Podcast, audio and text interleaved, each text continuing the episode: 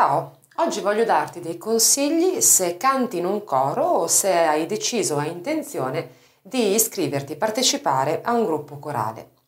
Cantare in un coro, che sia il coro della chiesa, della scuola, un coro gospel o di qualsiasi altro genere, che sia un gruppo teatrale anche amatoriale, è un'ottima eh, occasione per avvicinarsi al canto ed è qualcosa che io molto spesso suggerisco proprio come primo step in un percorso eh, didattico, quindi in un percorso eh, al fine di imparare a cantare. E quindi ti darò alcuni consigli per trarre il massimo beneficio da questa esperienza.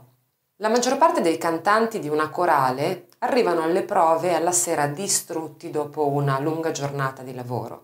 E allora la prima cosa da fare è ritrovare l'equilibrio e quindi riscaldarsi in previsione delle prossime prove quindi la prima cosa che devi fare, il primo consiglio che ti do è di fare un po' di riscaldamento fisico con dello stretching, dei piccoli esercizi di, col- di corpo libero che ti servono per rigenerarti e per eh, ritrovare energia. Per quanto riguarda l'aspetto vocale, puoi invece riscaldarti con il ronzio, questo eh, suono che ti aiuta as- a scaldare dolcemente le corde vocali, che è questo suono. Zzz anche sbadigliare può essere molto utile, quindi se sei in grado di eh, sbadigliare o di provocare lo sbadiglio è un altro metodo eh, assolutamente efficace per rilassarsi, riscaldarsi e appunto ritrovare l'energia giusta per affrontare le prove. E adesso passiamo a dei consigli un pochino più tecnici e un pochino più specifici. Il primo consiglio riguarda la respirazione. Non sto parlando in questo caso di tecnica di respirazione, ma di tempi di respirazione. Quando si canta con un coro, quando si canta con altre persone, i punti in cui prendere fiato, prendere aria, devono essere precisi, devono essere sincronizzati. Per cui bisogna imparare a respirare insieme agli altri, facendo attenzione a tutte quelle che sono le indicazioni del vostro direttore del coro. Presta molta attenzione a quelli che sono i respiri all'interno di un brano, perché altrimenti avrai un effetto o percepirai sicuramente un effetto sfasato molto, ma molto sgradevole. Cantare insieme agli altri significa riuscire ad armonizzare la propria voce, il proprio suono e anche il proprio respiro con gli altri. Un altro punto da tenere in considerazione è cantare nel giusto registro. Ogni voce ha un proprio registro, cioè ha una serie di note, un range vocale quindi, in cui lavora meglio, che riesce a raggiungere con più facilità. I registri vocali si dividono in bassi, tenori e baritoni per gli uomini, contralto, mezzo soprano e soprano per le donne.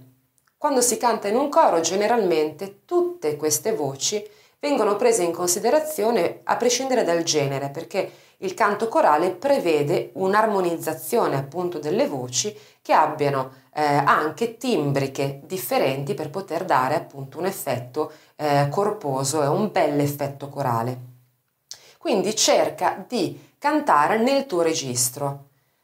Generalmente il direttore di un coro ascolta, mh, fa delle audizioni eh, nel momento in cui qualche nuovo corista si propone e appunto dovrebbe riuscire a determinare il tuo registro vocale e affidarti quindi una parte corretta per il tuo registro.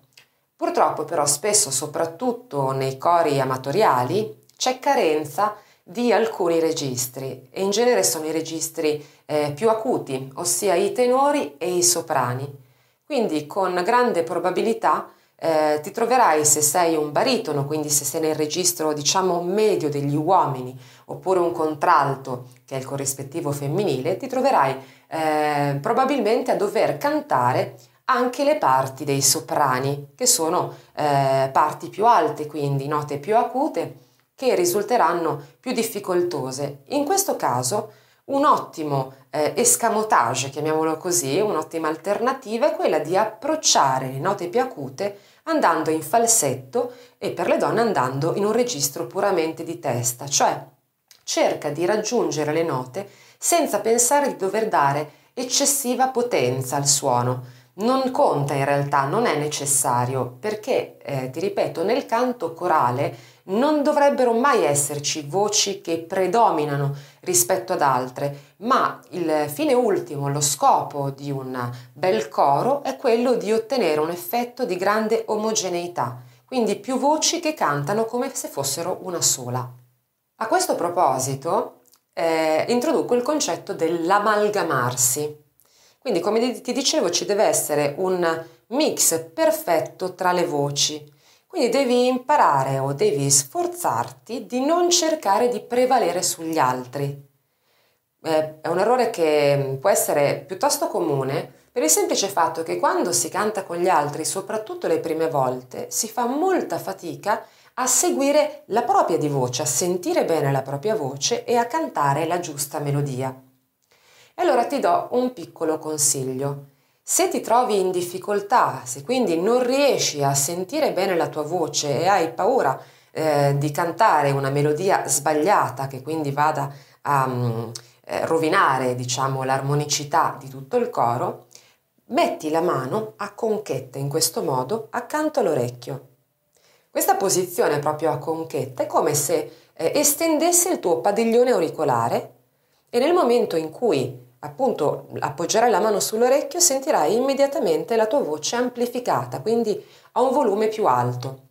Visivamente non è molto bello, per cui utilizza questo eh, piccolo trucco eh, soltanto all'inizio e quando ne sentirai veramente l'esigenza, cioè nei punti nei quali eh, effettivamente avrai molta difficoltà ad ascoltarti però a sentirti, però ricordati sempre che lo scopo finale è riuscire ad amalgamarti con le altre voci, quindi evita assolutamente di cercare di sovrastare gli altri, altrimenti si perderà appunto l'effetto voluto.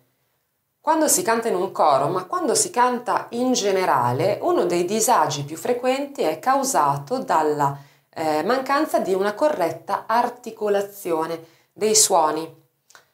Cosa vuol dire? Che molto spesso la mascella, la mandibola, la lingua restano bloccati, restano rigidi e questo provoca intanto una difficoltà proprio nella pronuncia delle parole che diventano poi difficilmente eh, comprensibili e intellegibili da chi ascolta e si traduce anche proprio in una difficoltà da parte di chi canta di emettere determinati suoni. In un canto, in un coro, eh, ancora di più ci si può permettere di modificare alcuni suoni e di aprirli, per esempio, quando si cantano determinate note. Per esempio, sugli acuti i soprani sono, ai soprani è concesso di aprire, per esempio, molto le A per riuscire a raggiungere eh, quelle note in maniera più chiara, più limpida, eh, senza eccessiva fatica e mantenendo appunto le parole eh, udibili e comprensibili. Ricordati quando partecipi a un coro di arrivare preparato, cioè cerca di studiare la tua parte prima di arrivare alle prove. Se conosci la musica, sicuramente il tuo maestro di coro ti fornirà la partitura di quelli che sono i brani del repertorio del coro. Se non conosci la musica, piuttosto porta con te un piccolo registratore portatile. Generalmente durante le sessioni di prova con un coro, l'insegnante, il maestro di coro, fa cantare singolarmente i vari gruppi di voce, per cui prima i bassi, poi i contralti, poi i soprani, poi i tenori e tutte queste voci generalmente cantano delle melodie diverse che vanno poi a intrecciarsi, ad armonizzarsi nel momento in cui vengono cantate contemporaneamente.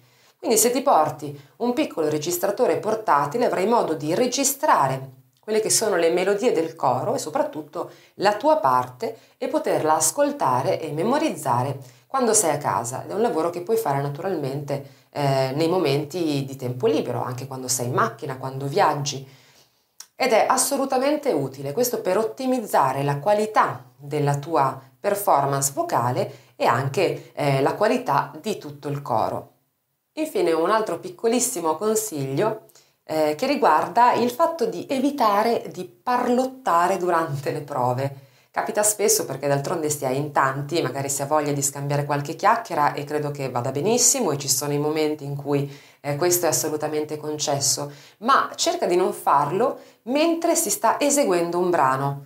Se ti senti insicuro su una nota, se pensi di avere sbagliato qualcosa, non fermarti a chiedere immediatamente conferma a chi ti è accanto.